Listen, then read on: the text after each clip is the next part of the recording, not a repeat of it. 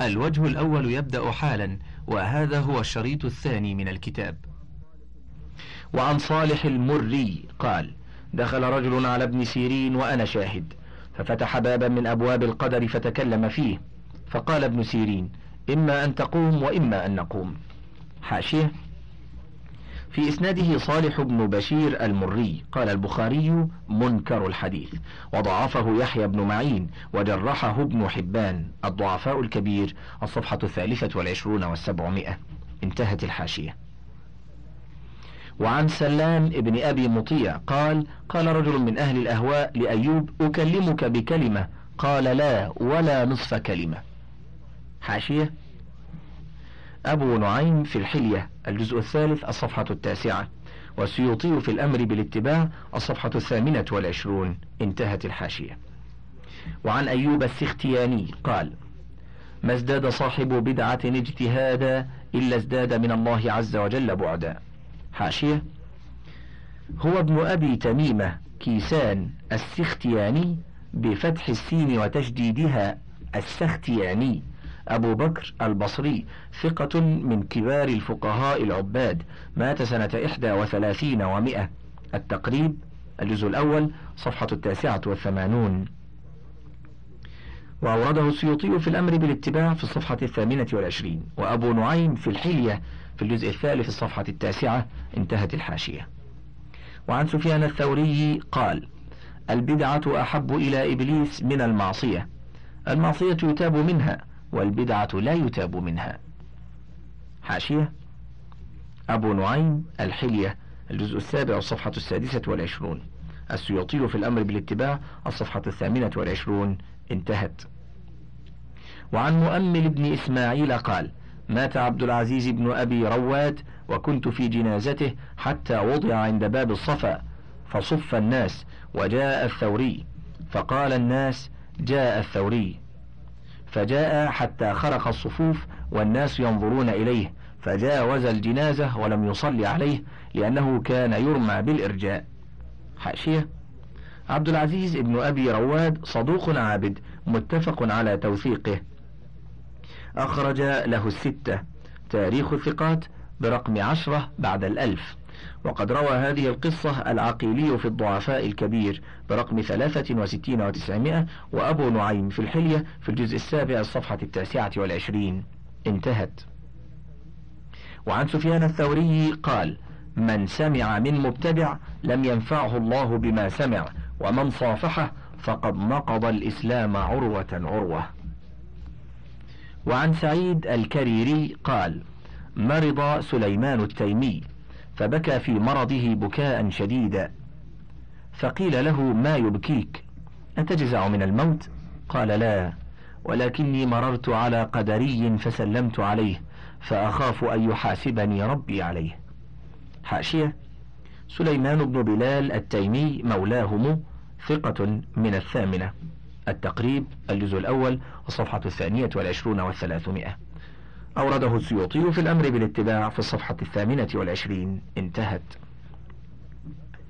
وعن محمد بن بكر قال سمعت فضيل بن عياض يقول من جلس إلى صاحب بدعة فاحذروه.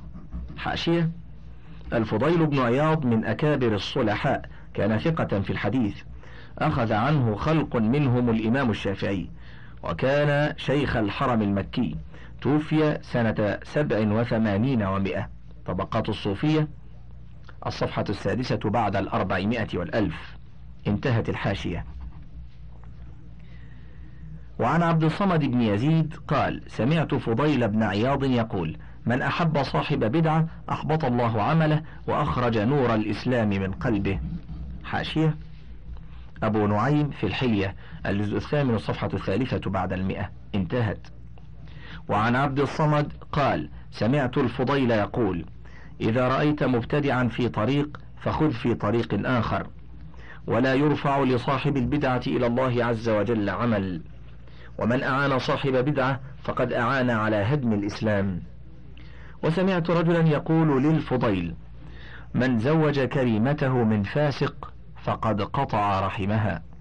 فقال له الفضيل من زوج كريمته من مبتدع فقد قطع رحمها ومن جلس مع صاحب بدعة لم يعط الحكمة. وإذا علم الله عز وجل من رجل أنه مبغض لصاحب بدعة رجوت أن يغفر الله له سيئاته. حاشية. هذه الأقوال كلها ذكرها السيوطي في الأمر بالاتباع. الصفحة الثامنة والعشرون والتاسعة والعشرون انتهى. قال المصنف وقد روي بعض هذا الكلام مرفوعا. فعن عائشة رضي الله عنها قالت قال رسول الله صلى الله عليه وسلم من وقر صاحب بدعة فقد أعان على هدم الإسلام. حاشية. رواه السيوطي في الجامع الصغير في الجزء الثاني صفحة التاسعة والثمانين والمئة وهو ضعيف والتبريزي في المشكاة في الصفحة التاسعة والثمانين والمئة وضعيف الجامع برقم تسعة وثمانين وثمانمائة وخمسة آلاف. والعجيب أن ابن الجوزي قد أورد لهذا الحديث ثلاثة طرق في كتابه الموضوعات ثم علق عليها قائلا هذه الأحاديث كلها باطلة موضوعة على رسول الله صلى الله عليه وسلم. الموضوعات الجزء الأول صفحة السبعون والمئتان والحادية والسبعون بعد المئتين انتهت الحاشية. وقال محمد بن النضر الحارثي من أصغى بسمعه إلى صاحب بدعة نزعت منه العصمة ووكل إلى نفسه. حاشية أبو نعيم في الحلية الجزء السابع الصفحة السادسة والعشرون والرابعة والثلاثون. والسيوطي في الأمر بالاتباع الصفحة التاسعة والعشرون انتهت الحاشية. وعن يونس بن عبد الأعلى. حاشية يونس بن عبد الأعلى ثقة من صغار العاشرة مات سنة أربع وستين ومائة. التقريب الجزء الثاني الصفحة الخامسة والثمانون والثلاثمائة. انتهى. وعن يونس بن عبد الأعلى قال قال صاحبنا يعني الليث بن سعد لو رأيت صاحب بدعة يمشي على الماء ما قبلته. فقال الشافعي إنه ما قصر لو رأيته يمشي على الهواء ما قبلته. حاشية. السيوطي في الأمر بالاتباع الصفحة التاسعة والعشرون. انتهت. وعن بشر بن الحارث أنه قال جاء موت هذا الذي يقال له المريسي. حاشية. هو بشر بن الحارث بن عبد الرحمن بن عطاء بن هلال المروزي أبو نصر الحافي الزاهد الجليل المشهور ثقة قدوة توفي سنة سبع وعشرين ومائتين. التقريب الجزء الأول الصفحة الثامنة والتسعون. وبشر بن غياث المريسي ابن أبي كريمة كان أبوه يهوديا وأصله من بغداد. كان يقول بخلق القرآن في أيام الرشيد فتوعده الرشيد بقتله فأقام متواريا. وقيل إنه مات ببغداد سنة ثمانية عشرة ومئتين. تاريخ الثقات الصفحة الثالثة والخمسون والمئة. البداية والنهاية الجزء العاشر الصفحة الحادية والثمانون بعد المئتين. انتهت. عن بشر بن الحارث أنه قال جاء موت هذا الذي يقال له المريسي وأنا في السوق فلولا أن الموضع ليس موضع سجود لسجدت شكرا. الحمد لله الذي أماته. هكذا هكذا قولوا. قال المصنف حدثت عن أبي بكر الخلال عن المروزي عن محمد بن سهل البخاري قال كنا عند الفريابي فجعل يذكر أهل البدع فقال له رجل لو حدثتنا كان أعجب إلينا. فغضب وقال كلامي في أهل البدع أحب إلي من عبادة ستين سنة. حاشية. الفقيه العلامة المحدث أبو بكر أحمد بن محمد هارون البغدادي الحنبلي صنف في السنة والعلل والجامع مات سنة إحدى عشرة وثلاثمائة عن نحو ثمانين سنة ومحمد بن سهل ابن عسكر التيمي مولاهم أبو بكر البخاري ثقة من الحادية عشرة مات سنة إحدى وخمسين ومائتين التقريب الجزء الثاني الصفحة السابعة والستون والمئة. ومحمد بن يوسف الفريابي متفق على توثيقه أخرج له الجماعة. تاريخ الثقات في الصفحة الثامنة والثمانين بعد الخمسمائة والألف. التقريب الجزء الثاني الصفحة الثانية والأربعون والخمسمائة. انتهت الحاشية. قال كنا عند الفريابي فجعل يذكر أهل البدع. فقال له رجل لو حدثتنا كان أعجب إلينا. فغضب وقال كلامي في أهل البدع أحب إلي من عبادة ستين سنة. فصل. فإن قال قائل قد مدحت السنة وذممت البدعة فما السنة وما البدعة فإنا نرى أن كل مبتدع في زعمنا يزعم أنه من أهل السنة. فالجواب أن السنة في اللغة الطريق. حاشية. السنة هي ما واظب عليها النبي صلى الله عليه وسلم مع الترك أحيانا. فإن كانت على سبيل العبادة فسنة الهدى ويكره تركها مثل المضمضة والأذان. وإن كانت على سبيل العادة فسنة الزوائد مثل السواك. والبدعة الحدث المكروه في الدين الذي يصادم الشريعة بالمخالفة. وقد جرت محدثات تعتبر قربة كجمع الناس على صلاة التراويح في المسجد. وجمع القرآن. ولذا قال الشافعي البدعة بدعتان. محمودة وهي ما وافقت السنة والحاجة ماسة إليها مثل التفسير واستخراج العلوم. اثنان مذمومة كالرقص والنذور وبدع الأعياد والمناسبات. انظر الإمام السيوطي في كتابه الأمر بالاتباع والنهي عن الابتداع تحقيق الأستاذ مصطفى عاشور وانتهت الحاشية. فالجواب أن السنة في اللغة الطريق ولا ريب في أن أهل النقل والأثر المتبعين آثار رسول الله صلى الله عليه وسلم وآثار أصحابه هم أهل السنة لأنهم على تلك الطريق التي لم يحدث فيها حادث. وإنما وقعت الحوادث والبدع بعد رسول الله صلى الله عليه وسلم وأصحابه. والبدعة عبارة عن فعل عن فعل لم يكن فابتدع. والأغلب في المبتدعات أنها تصادم الشريعة بالمخالفة وتوجب التعاطي عليها بزيادة أو نقصان.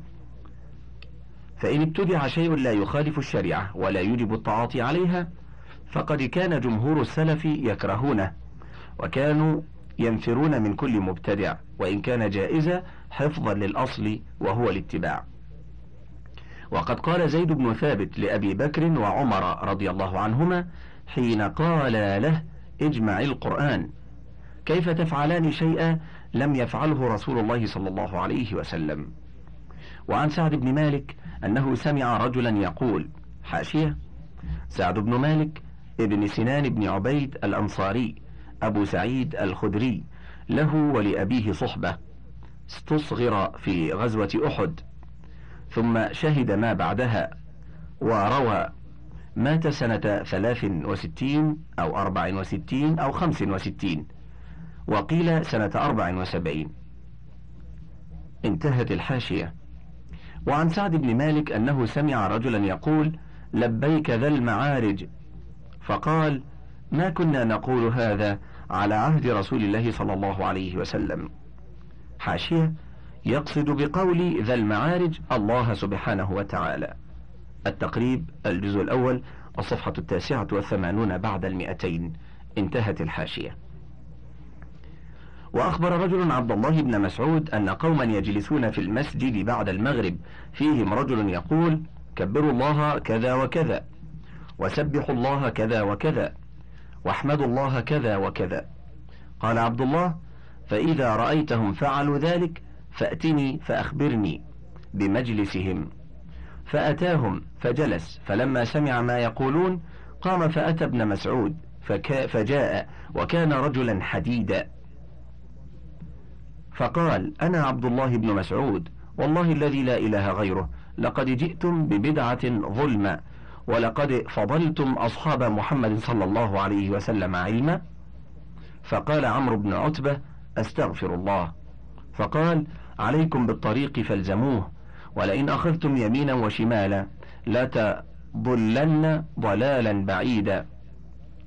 لتضلن ضلالا بعيدا. حاشية. رجل حديد حد الرجل بأسه ونفاده في نجدته. والقصة أوردها الدارمي في سننه في المقدمة بتفصيل أكثر. باب في كراهية الأخذ بالرأي في الجزء الأول الصفحة الثامنة والستين والتاسعة والستين. وعمر بن عتبة بن فرقد السلمي الكوفي من أصحاب عبد الله ثقة تاريخ الثقات برقم ثلاثة وسبعين ومئتين بعد الألف. انتهت الحاشية. فقال عليكم بالطريق فالزموه ولئن أخذتم يمينا وشمالا لتضلن ضلالا بعيدا. وعن ابن عوف قال كنا عند إبراهيم النخعي. فجاء رجل فقال يا أبا عمران ادعو الله أن يشفيني. فرأيت أنه كرهه كراهية شديدة حتى عرفنا كراهية ذلك في وجهه. وذكر إبراهيم السنة فرغب فيها وذكر ما أحدثه الناس فكرهه وقال فيه وعن محمد بن ريان قال حاشية محمد بن بكار الريان الهاشمي مولاهم البغدادي الرصافي ثقة من العاشرة مات سنة ثمان وثلاثين ومائتين وله ثلاث وتسعون سنة. التقريب الجزء الثاني الصفحة السابعة والأربعون والمئة. انتهت الحاشية. وعن محمد بن ريان قال سمعت ذنون. وجاءه أصحاب الحديث فسألوه عن الخطرات والوساوس. فقال أنا لا أتكلم في شيء من هذا فإن هذا محدث. سلوني عن شيء في الصلاة أو الحديث. ورأى ذنون علي خفا أحمر فقال انزع هذا يا بني فإنه شهرة. ما لبسه رسول الله صلى الله عليه وسلم؟ إنما لبس خفين أسودين ساذجين.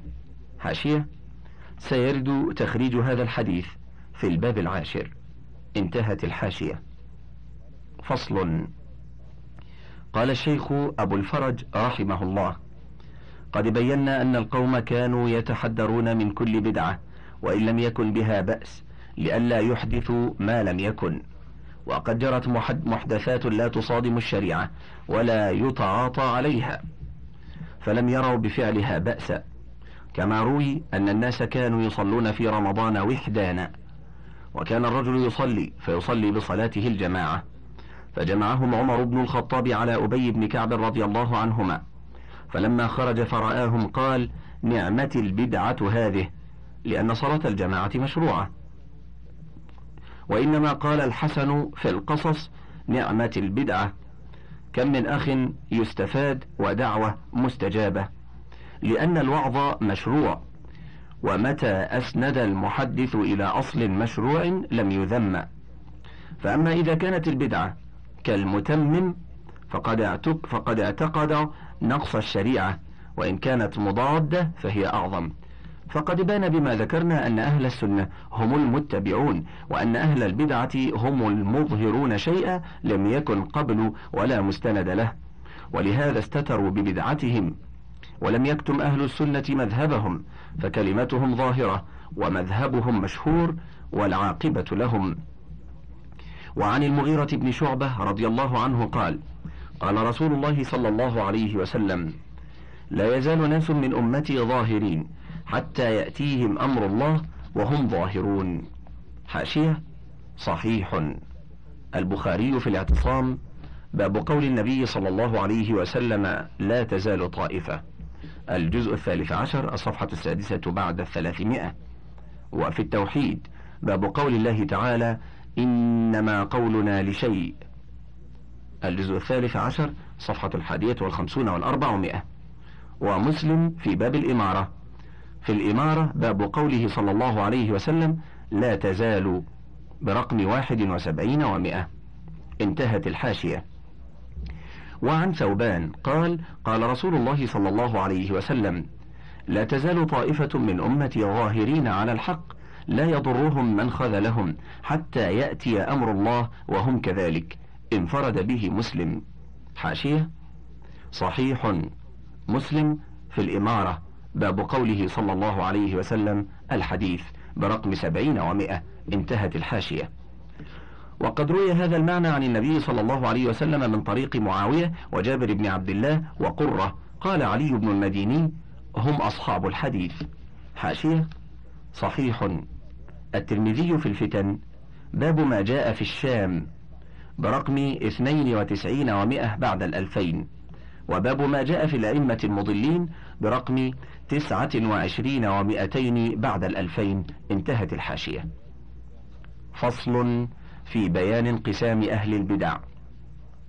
عن أبي هريرة رضي الله عنه قال قال رسول الله صلى الله عليه وسلم تفرقت اليهود على إحدى وسبعين فرقة أو ثنتين وسبعين والنصارى مثل ذلك وتفترق أمتي على ثلاث وسبعين فرقة. قال الترمذي هذا حديث صحيح. حاشية. صحيح. الترمذي في الإيمان. باب ما جاء في افتراق هذه الأمة برقم أربعين وستمائة بعد الألفين.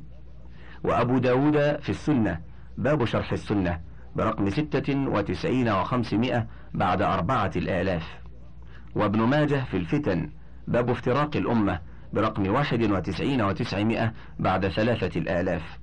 وأحمد في المسند في الجزء الثاني الصفحة الثانية والثلاثين بعد ثلاثمائة. والحاكم في المستدرك في الجزء الأول الصفحة الثامنة والعشرين بعد المئة. وصحيح الجامع برقم ثلاثة وثمانين بعد الألف والسلسلة الصحيحة برقم ثلاثة بعد المئتين. انتهت الحاشية. قال المصنف وقد ذكرنا هذا الحديث في الباب الذي قبله وفيه كلهم في النار إلا ملة واحدة. قالوا من هي يا رسول الله؟ قال ما أنا عليه وأصحابي. وعن أنس بن مالك رضي الله عنه أن رسول الله صلى الله عليه وسلم قال إن بني إسرائيل تفرقت إحدى وسبعين فرقة وخلصت فرقة واحدة وإن أمتي ستفترق على اثنتين وسبعين فرقة يهلك إحدى وسبعون وتخلص فرقة. قيل يا رسول الله ما تلك الفرقة؟ قال الجماعة. حاشية. صحيح. ابن ماجه في الفتن. باب افتراق الأمة برقم ثلاثة وتسعين وتسعمائة بعد ثلاثة الآلاف.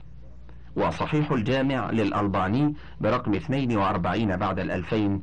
انتهت الحاشية. قال الشيخ أبو الفرج رحمه الله فإن قيل وهل هذه الفرقة معروفة؟ فالجواب إنا نعرف الافتراق وأصول الفرق وإن كل طائفة من الفرق قد انقسمت إلى فرق وإن لم نحط بأسماء تلك الفرق ومذاهبها. حاشية؟ أراد بعض أهل العلم أن يتخلصوا من حصر الفرق فكان هذا التقسيم السهل الذي يرتكز على المساواة في تقسيم كل أصل من أصول هذه الفرق. ومع هذا التعسف في تعدادها فإن رجال الفرق أنفسهم قد دافع كل منهم عن فرقته ورأى أنها وحدها هي الناجية كما في الحديث وما عداها فهو في النار وأخذوا يبررون هذه النجاة بكل ما يساعدهم ولو بالباطل والخيال الذي لا وزن له. والذي نراه أن افتراق الأمة يهدف إلى التمييز بين نوعين هما أحزاب دينية وهي الشيعة والخوارج. وفرق دينية هي المشبهة والمعتزلة والأشاعرة والفرقة الناجية هي ما عليه الرسول وأصحابه. إنها السلف إنها ناجية من بلبلة الأفكار ومن ضلالات الأوهام ومن زيغ العقول وهي تمثل الاطمئنان التام ويسميها الشهرستاني طريق السلامة. عن كتاب التفكير الفلسفي في الإسلام عبد الحليم محمود. انتهت الحاشية. وقد ظهر لنا من أصول الفرق الحرورية والقدرية والجهمية والمرجئة والرافضة والجبرية. حاشية. الحرورية هم الذين خرجوا على سيدنا علي بعد مسألة التحكيم بينه وبين معاوية وانحازوا إلى حروراء وحروراء بفتحتين وبسكون ويجوز أن يكون مشتقا من الريح الحرور وهي الحارة وهي قرية بظاهر الكوفة وقيل موضع على ميلين منها. والجهمية أصحاب جهم بن صفوان وهو من الجبرية الخالصة. وظهرت بدعته بترمذ. كان يقول بنفي الصفات الأزلية ولا يجوز أن يوصف الله بصفة يوصف بها خلقه لأن ذلك يقتضي تشبيها. قتله سالم بن أحوز في آخر ملك بني أمية. الجبرية زعموا أن الإنسان لا يخلق أفعاله وليس له مما ينسب إليه من الأفعال شيء. وبهذا ينفون الفعل حقيقة عن العبد ويضيفونه إلى الرب. فالعبد مجبور لا قدرة له ولا اختيار ولا إرادة. انتهت الحاشية. وقد قال بعض أهل العلم أصل الفرق الضالة هذه الفرق الست. وقد انقسمت كل فرقة منها على اثنتي عشرة فرقة فصارت اثنتين وسبعين فرقة. وانقسمت الحرورية اثنتي عشرة فرقة فأولهم الأزرقية. قالوا لا نعلم أحدا مؤمنا. وكفروا أهل القبلة إلا من دان بقولهم. والإباضية قالوا من أخذ بقولنا فهو مؤمن ومن أعرض عنه فهو منافق. والثعلبية. قالوا إن الله لم يقضي ولم يقدر. والحازمية. قالوا ما ندري ما الإيمان والخلق كلهم معذورون. والخلفية. زعموا أن من ترك الجهاد من ذكر وأنثى فقد كفر. والمكرمية. قالوا ليس لأحد أن يمس أحدا لأنه لا يعرف الطاهر من النجس. ولا أن يآكله حتى يتوب ويغتسل. والكنزية قالوا لا ينبغي لأحد أن يعطي ماله أحدا لأنه ربما لم يكن مستحقا بل يكنزه في الأرض حتى يظهر أهل الحق. والشمراخية قالوا لا بأس بمس النساء الأجانب لأنهن رياحين. والأخنسية قالوا لا يلحق الميت بعد موته خير ولا شر. والمحكمية قالوا إن من حاكم إلى مخلوق فهو كافر. والمعتزلة من الحرورية قالوا اشتبه علينا أمر علي ومعاوية فنحن نتبرأ من الفريقين. والميمونية قالوا لا إمام إلا برضا أهل محبتنا. حاشية؟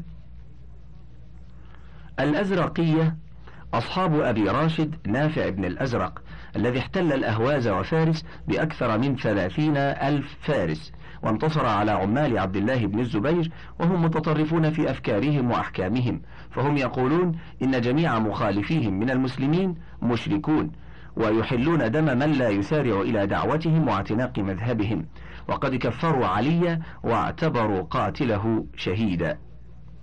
الإباضية لازلت أوالي قراءة الهامش المطول. الإباضية. أصحاب عبد الله بن إباض وهم لا يزالون حتى يومنا هذا في شمال إفريقية وعمان وزنجبار. وعقيدتهم تتفق مع أهل السنة في الكثير وتختلف في القليل. فهم يعترفون بالقرآن والسنة كمصدر لعلوم الدين ولكنهم يقولون بالرأي بدلا من الإجماع والقياس. الثعلبية. فرقة من الخوارج تنسب إلى ثعلبة ابن مشكان. الحازمية فرقة من الخوارج تنسب إلى أصحاب حازم بن علي. لا زلت أوالي قراءة الهامش. الخلفية أصحاب خلف الخارجي. المكرمية أصحاب مكرم بن عبد الله العجلي. قال تارك الصلاة كافر لا من أجل تركه الصلاة ولكن لجهله بالله تعالى. وهكذا في كل كبيرة يرتكبها الإنسان لأن الإقدام على المعصية والاجتراء على المخالفة لن يتصور إلا من غافل لا يبالي بالتكاليف. الكنزية نسبة إلى كنز المال ودفنه تحت الأرض فهو كانز وكناز. الأخنسية أتباع رجل كان يعرف بالأخنس. الميمونية أتباع ميمون العجرودي الذي أباح نكاح بنات الأولاد وبنات أولاد الإخوة والأخوات. وقال إن القرآن لم يذكرهن من المحرمات. ويروى أنهم أنكروا سورة يوسف لأنها قصة غرام في زعمهم فلا يصح أن تضاف إلى الله. وهذا أسوأ اعتقاد قبحهم الله تعالى. انتهت الحاشية. انتهى الوجه الأول. فضلا اقلب الشريط.